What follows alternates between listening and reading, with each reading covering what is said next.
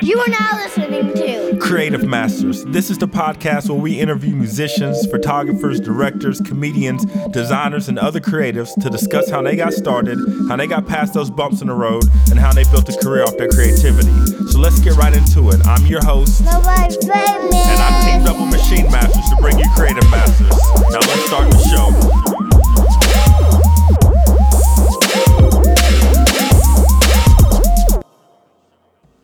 What's going on, everybody? This is Reggie, aka Nobody Famous. You're listening to the Creative Masters Podcast.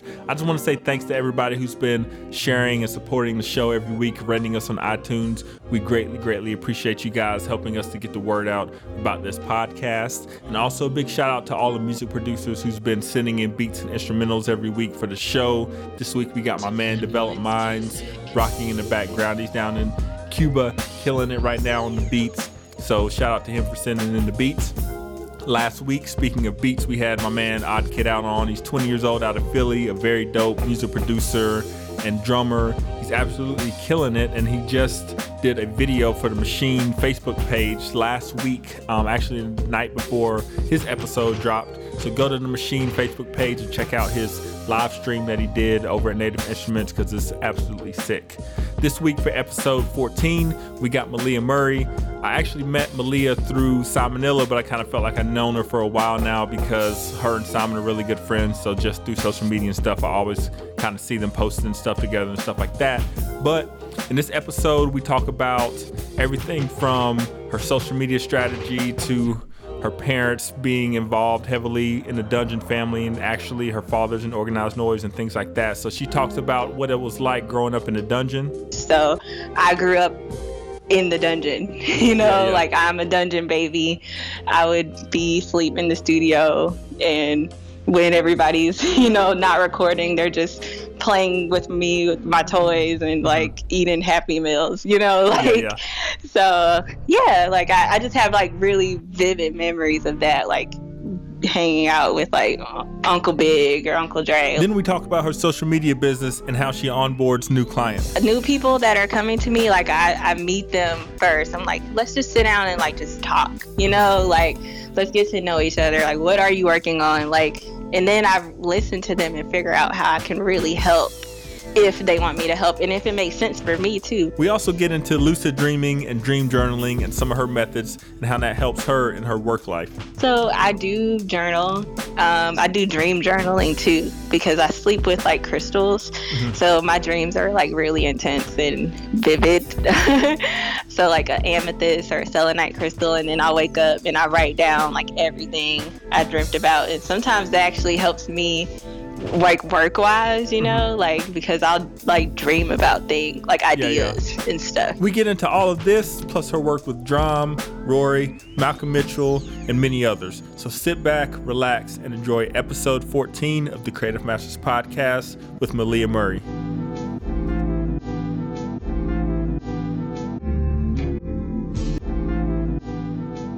What's going on, everybody? This is Reggie, aka Nobody Famous. You're listening to the Creative Masters Podcast. This week we have Malia Murray. She's a social media expert and child of the Dungeon Family. How you doing, Malia? Hey, I'm doing great. How are you doing? I'm doing good. Thanks for coming on to the podcast and everything. Simon had introduced us and said that I needed to have you on. I did my research and I was like, definitely. And I actually kind of feel like I know of you anyway, because we have a bunch of mutual friends, and Simon's known you for some years now, and y'all are always like on social media together, so that's cool. Why you give the listeners, a quick 60-second, 90-second elevator speech of who you are and what you do, and then we'll go from there. All right, cool. Well, hey, my name is Malia Murray. Malia Shut Up on Twitter, Facebook, Instagram. I am a social media marketing manager and strategist, and I started out by just, helping people in high school with their MySpace pages and helping my parents' friends, because I would always, they just would always reach out to me because they knew I was interested in social media. Mm-hmm. And I feel like my life has been an internship because of my parents and them always exposing me to so much. So I just really took advantage of that. And then, from there, I was able to form my own company and now work professionally as a social media director and strategist, so I just kind of, you know, I just kept going. Yeah, that's what's up. Once I found my spark. Yeah, that's really dope. And it's interesting that you said your life's like that's been like a one big internship. So why it really has. Oh why my you gosh. Tell the listeners, you know, who your parents are and what they do for those who aren't familiar? Yeah. So my dad is Ray Murray from Organized Noise and the Dungeon Family, one of the founders of Organized Noise and the Dungeon Family. And my mom is Dee Dee, aka Peaches, the Queen of Atlanta. So if you have heard the first Outkast album, she's the first lady speaking on the very first track, and she's also the woman on Two Doughboys in a Cadillac and Players Ball. But outside of that, she's done so much more for music in general, and actually helping Organized Noise and the Dungeon Family collectively to grow and, you know, handling a lot of their business. So I grew up in the dungeon, you know, like I'm a dungeon baby. I would be sleep in the studio, and when everybody's, you know, not recording, they're just playing with me with my toys and like eating Happy Meals, you know, like so like I just have like really vivid memories of that, like hanging out with like Uncle Big or Uncle Dre, like or my mom like braiding their hair in the studio, you know, and just stuff like that. So that's really dope. And like you said, those records that you mentioned are all like dope records. And I guess what last week was the 20th anniversary of ATLiens. Yeah, it like was crazy to think about. And some people are still now just finding out that she's on all three of those tracks. Like they didn't realize that, you know, Peaches was, you know, out here like that. Like, she's like, look, I'm not a one-hit wonder, okay? Like, definitely. I'm on a few different Outkast tracks. So yeah. What kind of was that like for you growing up? Did you ever get into music yourself, or were you just always just around it and exposed to it and, you know, everybody involved with it? Yeah, no, I never really got into it myself. I never created a beat. Me and my mom, or a song. Like I can't sing or rap. Like, but me and my mom would make up songs like in the kitchen, and we would get my dad to try to record us, and he would be like, "Get out of my studio." Yeah. So that's as far as I got with music. But I have actually directed a music video before for my friend Rory that I work with. So I that was the animated one, right? On that side of things, yeah, it's an animated video for his song called Fly that he released last year that honored police brutality victims. So I was able to get into music, you know, from the visual side, but not necessarily from the actual sound side. You think that's something you're going to want to do more of in the future? Because I watched the video last week. It's pretty dope. Oh, thank you. Yeah, I would love to direct another video. You know, if the opportunity presents itself and it like makes sense, like the reason I think I did that one is because it just came to me, you know, like he played me the song at my house, maybe a few days after he recorded it, or months. I'm not really sure, but he recorded it and he played it for me. And then I was just like, oh my God, this is what you should do. Like, I just saw it, you know, and I remembered an animation project that I actually did in my Edit 2000 class at UGA. Nice. And I was like, you know, I showed it to him. It's still on YouTube. We did something for, like, the very hungry caterpillar. And I was like, we could do something like this where it looks like, you know, we're drawing it out. And, you know, and then it just became animation. And, you know, his creative director was able to hook us up with some people that went to SCAD. And actually people who, like, worked on, like, Looney Tunes and, you know, shows for Adult Swim and Turner, like, helped work on this. Like, so... it just meant a lot to me for people who actually do real animation to like work on it and help my idea come to life. Like it just happened so smoothly and effortlessly. Like it kind of still blows my mind thinking about it. Yeah, and that's usually how like the best things do kind of come about. You know, it's like you come up with the idea and they just happen. And the next thing you know, you look back like, how did that even happen? Right, and then even when it got released, like I didn't know. Until like the day before, they are like, oh yeah, Pharrell is going to premiere the video you directed on his YouTube. I'm like, what? Like, they text me that at like midnight. you know? Yeah, yeah. Midnight the night before. And I'm like, oh my God. And I just didn't have any time to mentally prepare. And then the next day I'm just checking Twitter. I'm checking everybody's Twitter over and over. And I'm like, when is it going to come out? When is it coming out?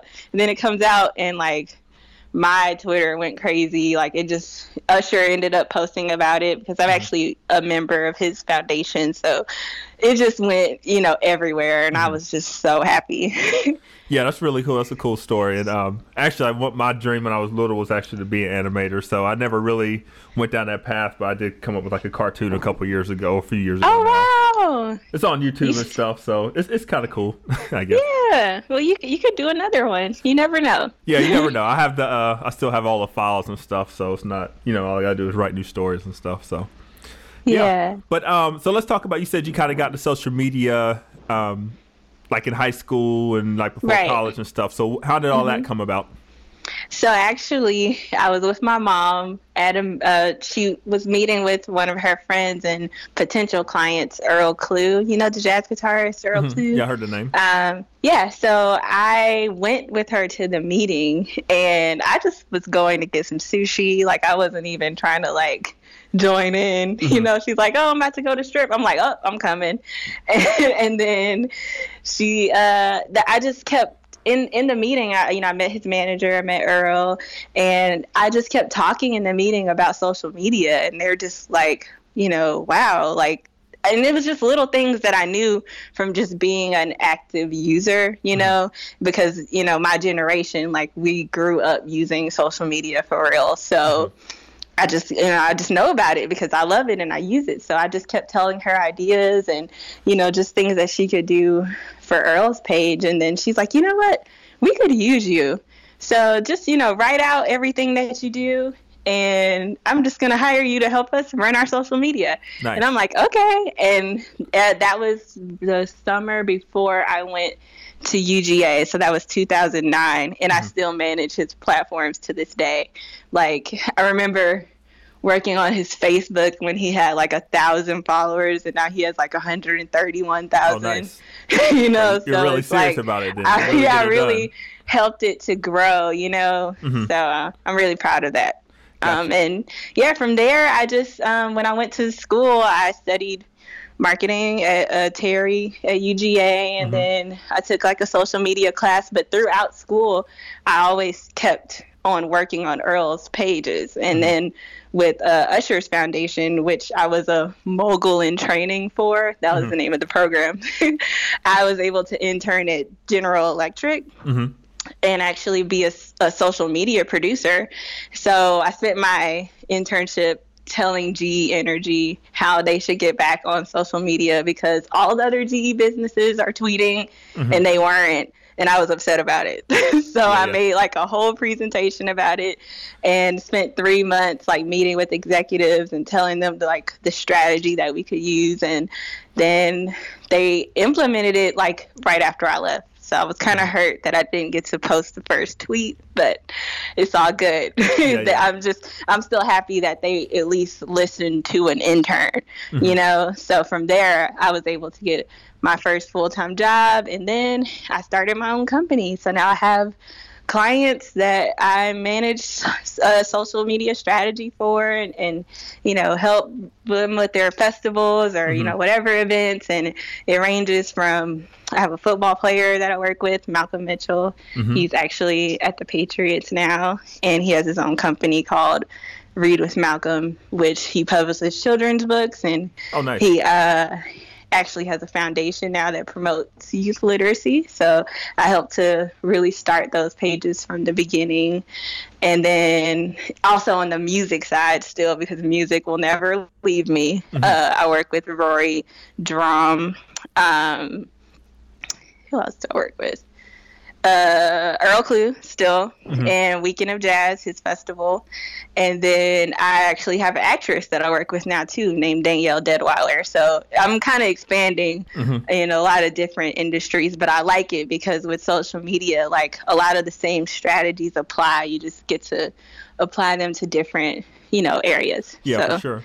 So yeah, you said a lot of dope things there that I want to kind of unpack because, as you know, like this this podcast is about creativity and everything. And I feel that with social media marketing to music, to photography, to, you know, mixologists and cooking food, that's all, you know, takes a certain level of creativity. So let's kind of backtrack real quick to your college days, because you probably about, you know, 11, 12 years younger than me. What were those social media classes like in college for you? Because like when I was in school, there was like no social media stuff, even though I knew, you know, in 2005 or so that how important social media was going to be. We didn't learn any of that in school. So like what did you know, what did you kind of learn like in school, and what were those courses like? Well, we actually, I think the thing I took away the most from it was to not, you know, just to be consistent on social media, but to actually develop this strategy and to have an editorial calendar and to make a social media plan. Like I had never done any of that before my class, you know, so I was just, you know, like, oh, posting here and there, like, oh, this is what we're going to put out to promote this show, or, you know, like, you were like digging into metrics and finding the best times of the day to post. Like, well, so I would actually have that in my head, because as you continue, you're kind of like, oh, these posts do better in the morning, or these do better at night, these do better on Sundays. And Facebook tells you that on the Facebook Insights. But it's just taking all of that and putting it into an actual like plan and saying, hey, this is what we're doing. This is how much money we're going to put behind some of these paid advertisements on social media, you know, and then we're going to develop a report quarterly or biannually, however often they want it, monthly, and telling you how well we're doing on this plan, you know. So it kind of, it makes it, it gives the business side of social media. Like I expanded upon that through my class, which is so important like nowadays, because that's what all these agencies are doing. Like you have to have your initial plan, how long you're going to run this for. Then you have to update them and make adjustments as they go. So I totally agree. And I was going to ask you this a little later, but since you kind of touched on it, how important do you think it is to have, you know, not just in social media, but say in music, or if you're a photographer or whatever, to have like your business in order and to do what you say you're going to do and to deliver those reports? And it's so important. It's so important. And then it tracks your growth, and it just, it shows how you are actual benefit to whoever you work with, you know? So it's just, it's so important, because even when, as you're continuing and you want to show people, like, oh, what I've done in the past, well, let me show you a report, you know, like it's kind of like mini case studies as you continue, you know, like you're gathering everything you've done for each client, and it's only going to help you on the long run, tracking all of your success. So it's super important. Yeah, for sure. And it's kind of like building your resume and being able to show results as well. Like you said, I like how you put it as a case study, because then you can just come to somebody and be like, I've done this, this, and this. Like I have facts, okay? Yeah, like that you've done. When I was at Harry Norman, like, and I like it just. Yeah, that was another company that I did some work for, Harry Norman. Like I was able to grow like their Pinterest page by like 9,000%, which is an insane number, but it's because we had a post that really went viral on there. So it was like me just even knowing that off the top of my head, it's because like I know I did that, I included it in a report, you know, like, so when I'm talking to people, I can tell them like, oh yeah, I've done this, this, and this. Like they need numbers, analytics, you know, like percentages, like, exactly, you know, they need to see the growth for real. So yeah, it's all about showing those results. And then, as, like you said, as you go on and move forward, you're going to have more and more of those results that you can show. And, you know, your clients will get bigger and pretty much work as you want to. But let me ask you about kind of like your day-to-day with clients and how you use creativity for like each one of them, because you're kind of starting to work, as you said, with clients in different spaces and things like that. So how do you like remain creative in coming up with what you're going to post for these different clients and things like that? Well, I think it starts with actually getting to know them in their world, you know. So I'm fortunate to have worked with people that I actually know now. Like with Malcolm, I went to college with him, so I was able to like really become his friend and learn about him. So that's how I kind of know how to post. Like I know his life, you know. So and then with Rory, the same thing. Like, we actually met on Twitter, which is a funny story, but I tweeted him and said, hey, I just played Under 3000, your song, and he loves it, like, keep going. And then the next day he came over to my house and had dinner with my family, and he has been in my life ever since. Oh, nice. And yeah, so it's like we just like naturally became friends. It wasn't like me like saying, hey, this is what happened, I'm going to work with you. Like, it just grew to me working with him. So it actually worked out in the end that I know him. So now I kind of know how to form like a strategy or, you know, create copy that he would approve for his festival, or, you know, like I just know. But with Drum, like, I don't know him. And I just actually just started working with him this week. So I went to the studio, was able to listen to some new music, you know, from him. And like, I'm like talking to him. I'm like, so like, you know, like, how do you, like, I'm just learning, like, how do you talk? Like, what phrases do you use? Like, you know, just, I'm just trying to learn about him, 'cause I don't know anything. Yeah, so I think it's going to where they are in the studio is where a lot of these artists are always. So I'm listening to the music. I'm like filling it out so that when it's time to promote his album and, you know, his tour, that I just know like what he likes, you know? Yeah, so. For sure. I love what you've been putting out lately, by the way, too. Oh, yes. Oh, man. He has some dope stuff coming. Yeah, like, yeah. I can't even. I'm excited. Yeah, I'm looking forward to it. So let's kind of talk about, like, those relationships, because, like, a lot of the ones you said kind of just happen organically, but when you start working with new people, like, how important do you think it is? Or I guess you say how important is it to, like, build those relationships and maintain those relationships before you even really even start to do the work for the client? Yeah, like, it's very important. And sometimes it's just, you never know, like, that's going to happen. Like, I would have never imagined to, you know, be working with Rory or to help with his festivals and his videos. Like, they just happened. So it's always easier that way. But with new people that are coming to me, like, I meet them first. I'm like, let's just sit down and, like, just talk, you know, like, let's get to know each other. Like, what are you working on? Like, and then I listen to them and figure out how I can really help if they want me to help. And if it makes sense for me, too, because also I'm not about to be out here just working with everybody. And it's not because I think highly of myself, which, I mean, we should, but I'm not, you know, it's not like I'm trying to turn it away. It's just that it has to make sense for me, because that's the only way that we're going to achieve great results. You know, exactly. If I'm passionate about it, and if, you know, I have skills that directly match what you need, that's how it's gonna. That's how it's gonna be a win for both of us. So it helps when I'm believing in what they're doing. You know, whether it's philanthropy, whether it's music, you know, or, you know, whatever it is, because I don't also want to limit myself to, you know, a certain industry. That's why I'm happy that I have, you know, my own company, and that I'm able to work with people in all different kinds of industries, because it keeps me creative too. So yeah, I think I kind of went off on a tangent, but that was good, 'cause I was actually going to ask you, like, is there ever been a time you were going to say, like, no, I'm not going to work with somebody, or do you think there would ever be a time? But you kind of answered that question for me, and I think that is important to know what you want to do, and especially like in this day, because like even 10 years ago, I mean, it was easier to just kind of work with other people, anybody really, and not necessarily people see it. But now so many more people are going to see it, because there's so many more social platforms and stuff just kind of lives forever. Like stuff on MySpace, nobody isn't even going to find now, you know. But if it's on Twitter or Instagram or whatever, Facebook, people are probably going to find it. So you got to kind of be selective in your brand and what you're trying to build. Yeah, you do. So, yeah, it's really dope. So let me ask you, has there ever been a time with like a client that you've like basically dropped the ball? And if so, like how did you kind of correct that problem? Yes. But sometimes it's not always my fault. So for instance, like a lot of the time I'm responsible for making sure that like an artist is aware or a client is aware of posting, you know, something. Like I'm like, hey, this has to go out like right now, you know. I'm like, what do you want to say about it? Let me know, because a lot of times they're in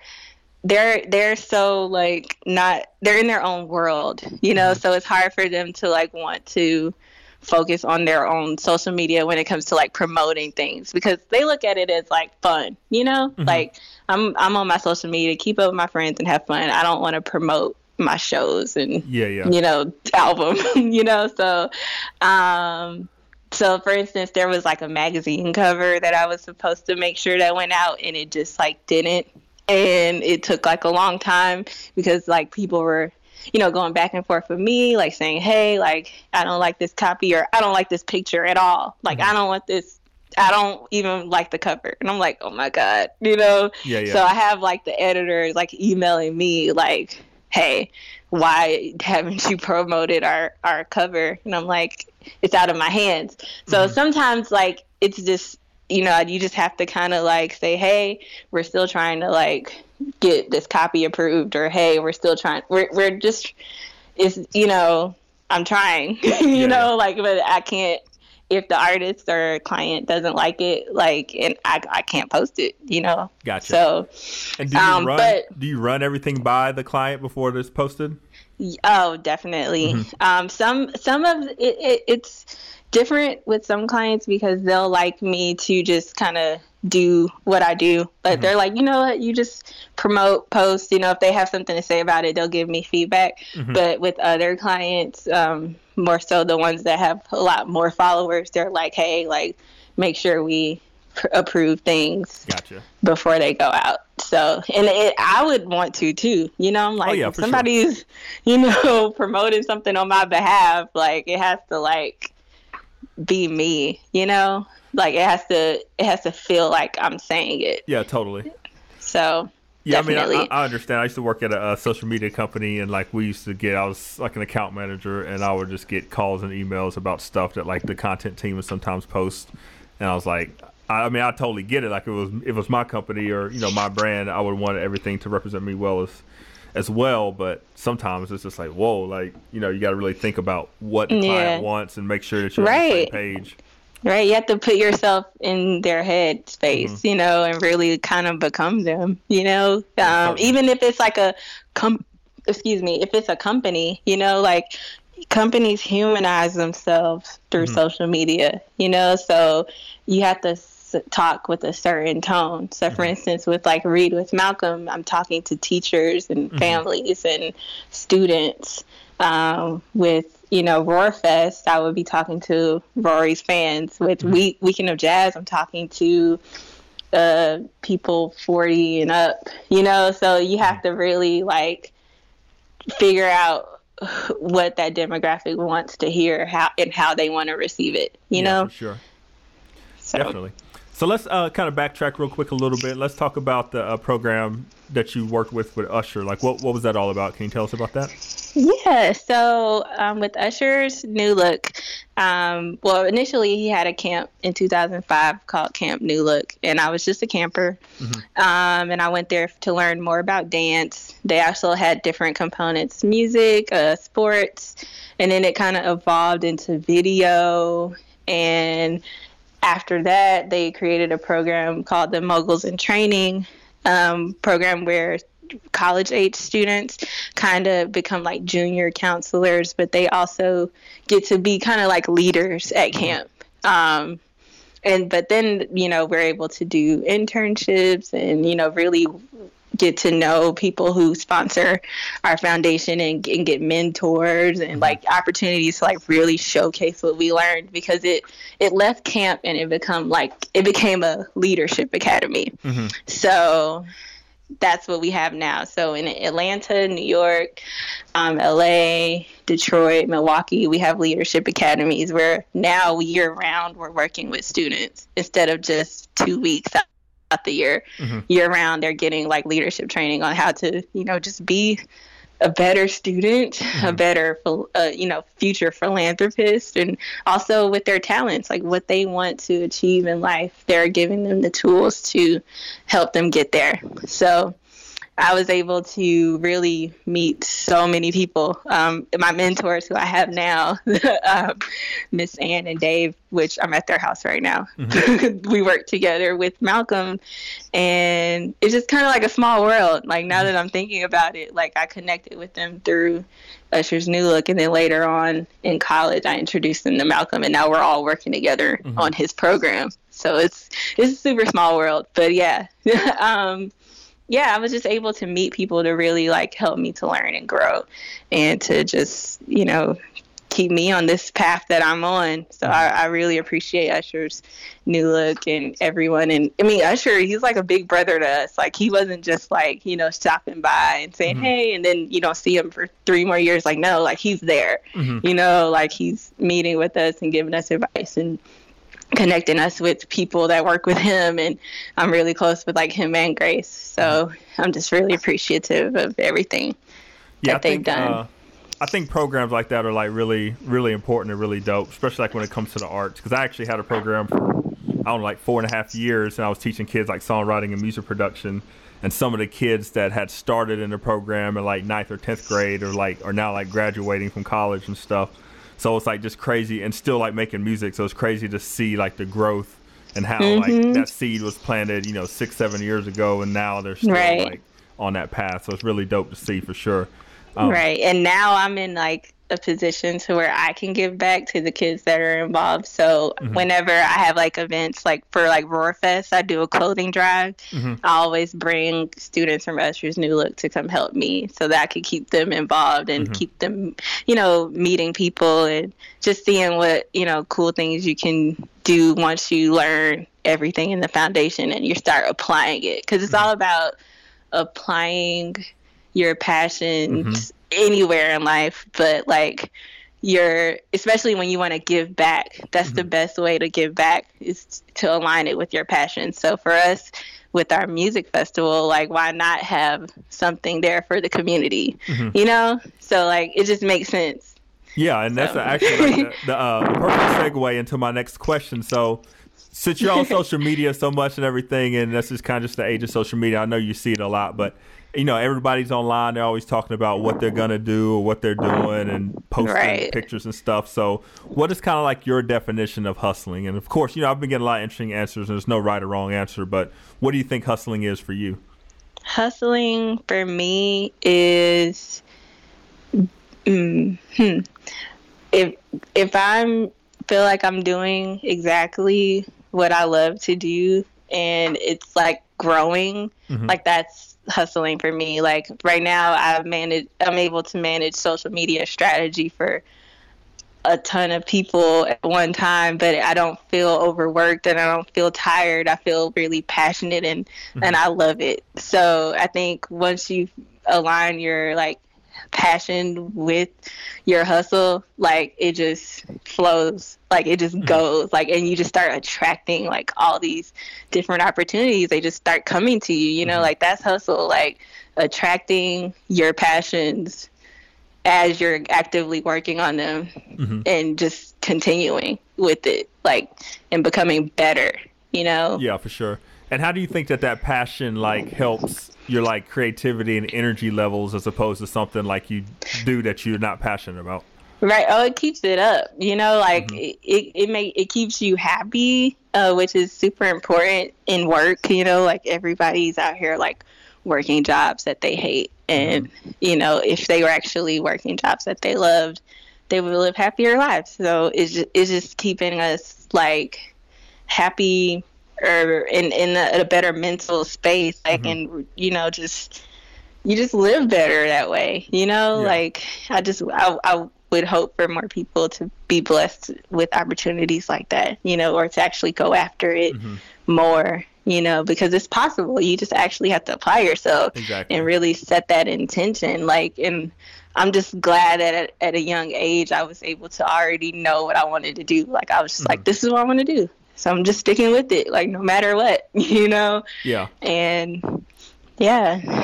Yeah, it's interesting, because I had a really cool conversation a couple of weeks ago about this exact same thing, about just, like, passion and kind of doing what you love. And it's like, you know, when you're doing something that you don't really love or you have to do, like, you know, sometimes you're not really that passionate about it. Kind of zaps your energy and all that kind of stuff. But when you do find what you love and you start doing it, like, it gives you energy. And it's like, even if you're working a job all day that you don't like, but you come home and you spend that evening doing what you love, it's like all of a sudden you're like energized and you can go and those opportunities will start to come and present themselves and you're putting in that work. So yeah, I totally agree. So let's talk about like a growth mindset. I'm real big on a growth mindset. Like I'm always like reading books and audio books and articles and all kinds of stuff like that. Listen to podcasts. So what are some things that you do, you know, to grow in your career and also like personally? Is it like books? Is it podcasts? Do you journal? Like what do you do? Oh, it's all sorts of things. I think I'm a Gemini, so I have many sides to me. So I need different, you know, avenues of, you know, creativity and growth. So some of it is more personal, like actually with my, I have a lot of friends that are older than me, like, you know, some of them way older than me, some of them, you know, I'm in their 30s or 40s. Like, I just feel like I have a lot of friends that are in a great, you know, just at different points in their life. So they're able to give me all sorts of advice and, you know, really just keep me on that right path.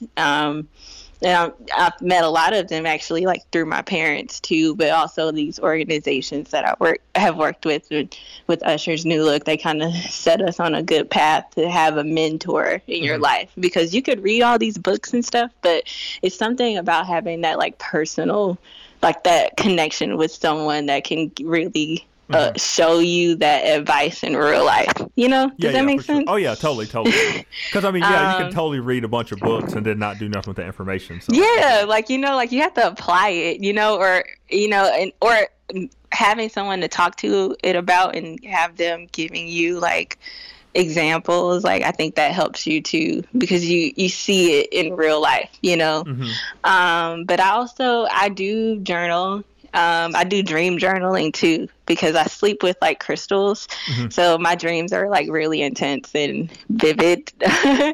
So like an amethyst or a selenite crystal. And then I wake up and I write down like everything I dreamt about. And sometimes that actually helps me like work wise, you know, like, because I'll like dream about things like ideas and stuff, you know? So let's touch on those crystals real quick. Cause I'm kind of like into trying to, have more like lucid dreams and stuff, and like I'll experiment with like B6 and stuff like that. So what exactly do you do for all that kind of stuff? You said the crystals, and what do the different crystals represent?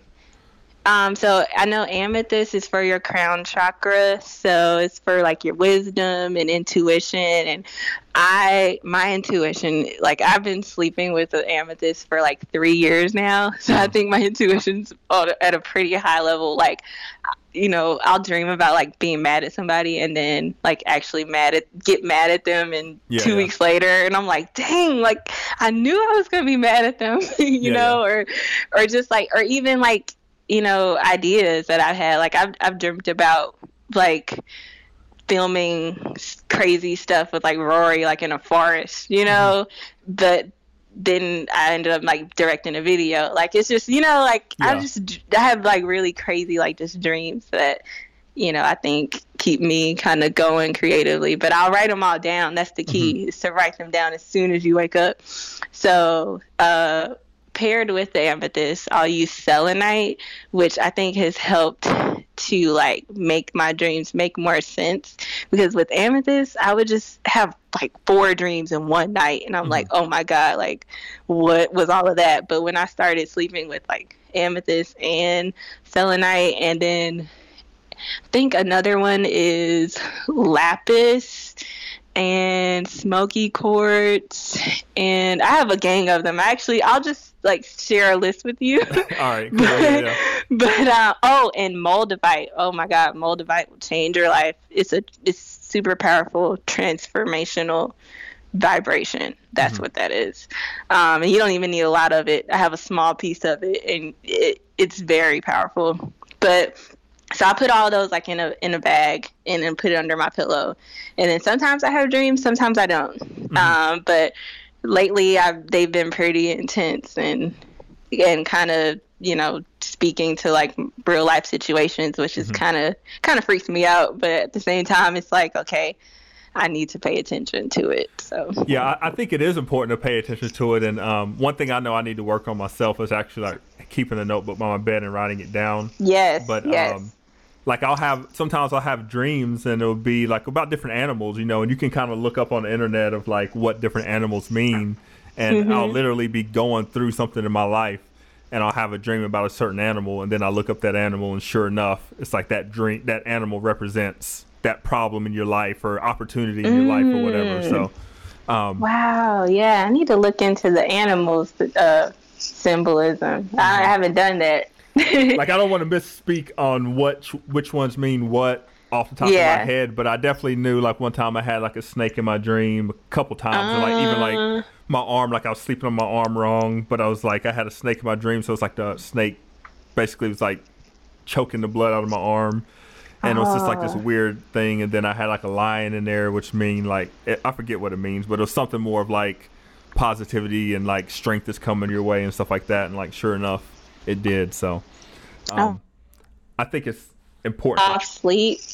The sleep subject, I've read an article last night, because I've been waking up out my sleep at like 4 a.m. Mm-hmm. Like, I'll have periods of time where it'll happen for like 2 or 3 weeks, and then it'll just stop. But there's like a thing that, you know, it's probably centuries ago that people implemented called first sleep and second sleep. Mm-hmm. So you would like sleep, you know, however long, and if you wake up, you get up and you do things, or you know, write out ideas, or, you know, you get creative, because apparently a lot of great ideas could happen at 4 a.m. if you actually like let them happen.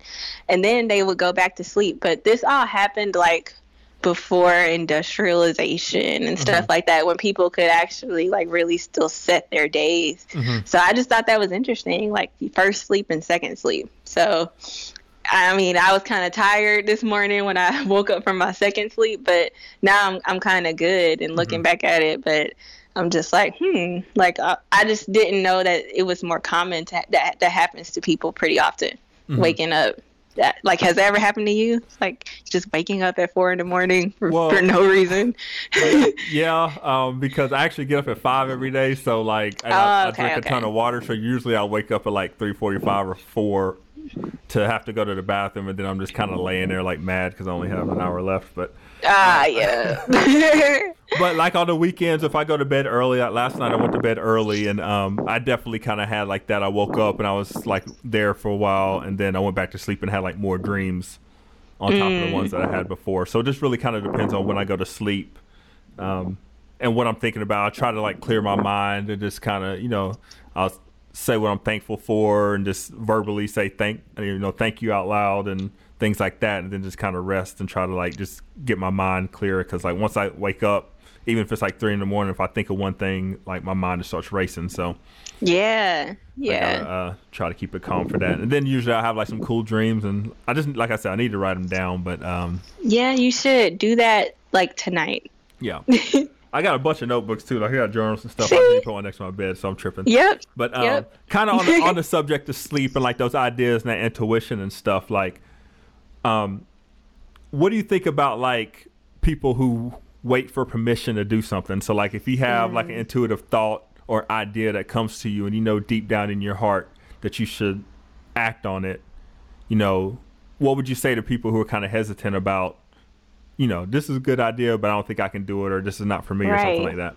No, like, just do it. You know, like, don't, if you really feel it that much in your heart, if you're thinking about it most of the day, if you can like really visualize whatever it is, and you're so wrapped up into it and passionate about it, like, don't wait on anyone for nothing.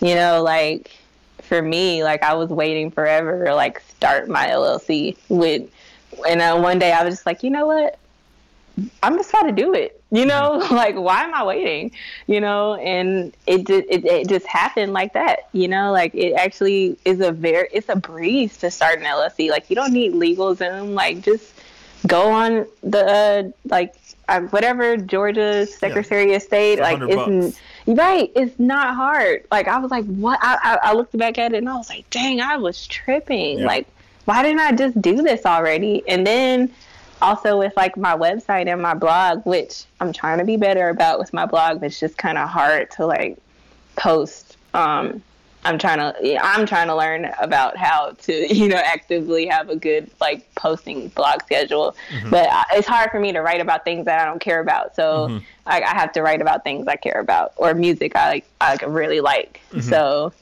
that's my struggle right now. But like with my blog, like it took me forever to like get my like website up, and like I had like a coming soon page forever, and I'm like, mm-hmm. Malia, what are you doing? Like, stop what you're doing and create your website, you know? And I just did it, you know? Like, I didn't have anyone, like, on me saying, like, you need to make sure you do this, you need to make sure you do that. Like, it was just in me, you know? And it was just something that I knew I needed to do. I would wake up thinking about it.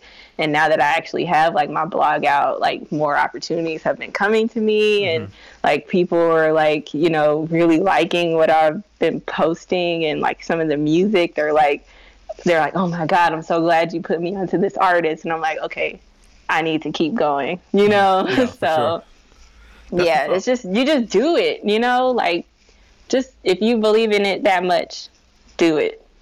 Yeah, and it's like once you start and you get that momentum, like it will keep pushing you forward, and then mm-hmm. you know, it just builds up from there. So, let me ask you about success. So, you know, for the longest time, it seems like, you know, there's like a certain definition of success, and then more recently, in more recent times, people have been kind of redefining it for themselves and what it means to them. So instead of necessarily just being a big house and big car and a yacht and all that kind of stuff, you know, people redefine it for their own happiness and for themselves. So how do you define mm-hmm. success for yourself? That's a good question. I actually think about that pretty often. Like, when will I feel successful? You know, mm-hmm. like, and I think, well, you know, like, honestly, like, if just not worrying about things, like mm-hmm. when I'm at that point where I can really just like do whatever I want and not have to worry about like anything, mm-hmm. like, you know, any limitations or any restrictions. I think that's my definition of success, is really having like complete creative control in my life. Yeah. You know, like, if I want to wake up and, like, just paint a picture and then sell it, you know, or if I just want to, like, direct a video today, or, you know, or today I'm going to go visit my grandma in Jamaica, or mm-hmm. today I'm going to go start that foundation I always wanted to start. Like, you know, like, mm-hmm. when I can actually just, like, really just plan out my life according to my rules 100%, mm-hmm. that's my definition of success. Because then I'm in control, like, for real, mm-hmm. and I determine how far I go. Exactly. I'm kind of in that same boat too. It's like, I just want to just like shoot photos or video or make music like all day every day. But if I want to go, you know, mentor a kid or give back to the community. I want to do that. So yeah, and it'd be okay. Like, your mm-hmm. life isn't like slighted because you decided to go talk to a kid that day. You know, mm-hmm. like, it's all good. Like, I can go do this today, you know, exactly. Like, I can do whatever, you know? So yeah, we're on the same page here. Yeah, definitely. So let me ask you, you know, last few questions. So what's next for you in your career? Where do you see yourself going? Well, I definitely see myself continuing what I have now. Like, I'm not too pressed on, building up a huge clientele right now. I want to grow with the people that I currently work with. Like, mm-hmm. I think I have a good workload on my plate, and I want to see them all do well. So that's what my focus is for the next, I would say, 2 to 3 years. But I would want to, like, eventually be able to have a bigger company. Not too big, maybe like 10 15 people. Mm-hmm. It's like that are boutique social media type thing. Yeah. And I'm kind of growing my team now. I have my friend Lee that helps me with my client Danielle. So it's happening, but I just want it to happen like naturally, organically, no pressure. Like, you know, like, I want to attract people that think like me mm-hmm. and believe in what I do and love social media like as much as I do, and that are focused on like growing and mm-hmm. you know, even helping me to become a better leader. Like, Lee has, you know, sent me a book already. Like, you know, like, it's just happening like naturally. So mm-hmm. I just want to see the current clients I have now get super successful on social media, and then at the same time grow a team for myself. So that's what I'm focused on. All right, very dope. But I also want to travel. Like, and I'm actually going to Israel in a week and a half or 2 weeks, something like that. Mm-hmm. So that's going to be really exciting. And I'm going with actually people that I currently work with now, my colleagues, Sean and Justice, that work together with me with Love Renaissance. But also I'm going with Shanti Das and KP, and they actually are like, you know, they're like family to me, but I look up to them because they've done so much in the music industry, and it's just an honor to me to be nominated to go on this trip with them. Mm-hmm. You know, like, because now I'm getting into that same, you know, like realm of like, you know, like importance or something. Sure. I'm just like, wow, like, dang, like I look up to them, and now we're like about to travel across the world together to learn about like music business in Israel and their culture. Like, you know, like, yeah. It's mind-blowing. I can't believe I'm talking. I can't believe I'm saying that, you know? Yeah, it's crazy because I love to travel too, and it adds like so much perspective in your life, you know, when you get outside the country and go see different countries. And yeah, so I totally understand. Like, I went to Brazil, and it was like with DJ Bobbito, and then Tony Blackman, which was like the U.S. ambassador for hip hop, and all these different people. We were like down in Brazil, like in the community, like making music with them and like learning about how they view hip hop and things like that. It was just such like an eye opening experience. So I know Israel will be the same way. It's going to be a lot of fun for you for sure. Yeah, I'm so excited. And I'm glad you've been able to have, you know, that experience too, because like a lot of people haven't even had that opportunity to go anywhere, you know. So I'm so appreciative of being able to like to travel and like just absorb new energy and culture from, like, it's so important. Like, when I went to Europe, well, I've been going to Jamaica because my grandparents lived there for over 20 years. So I've been going there since I was 3. Every summer I would spend 3 months there. Okay.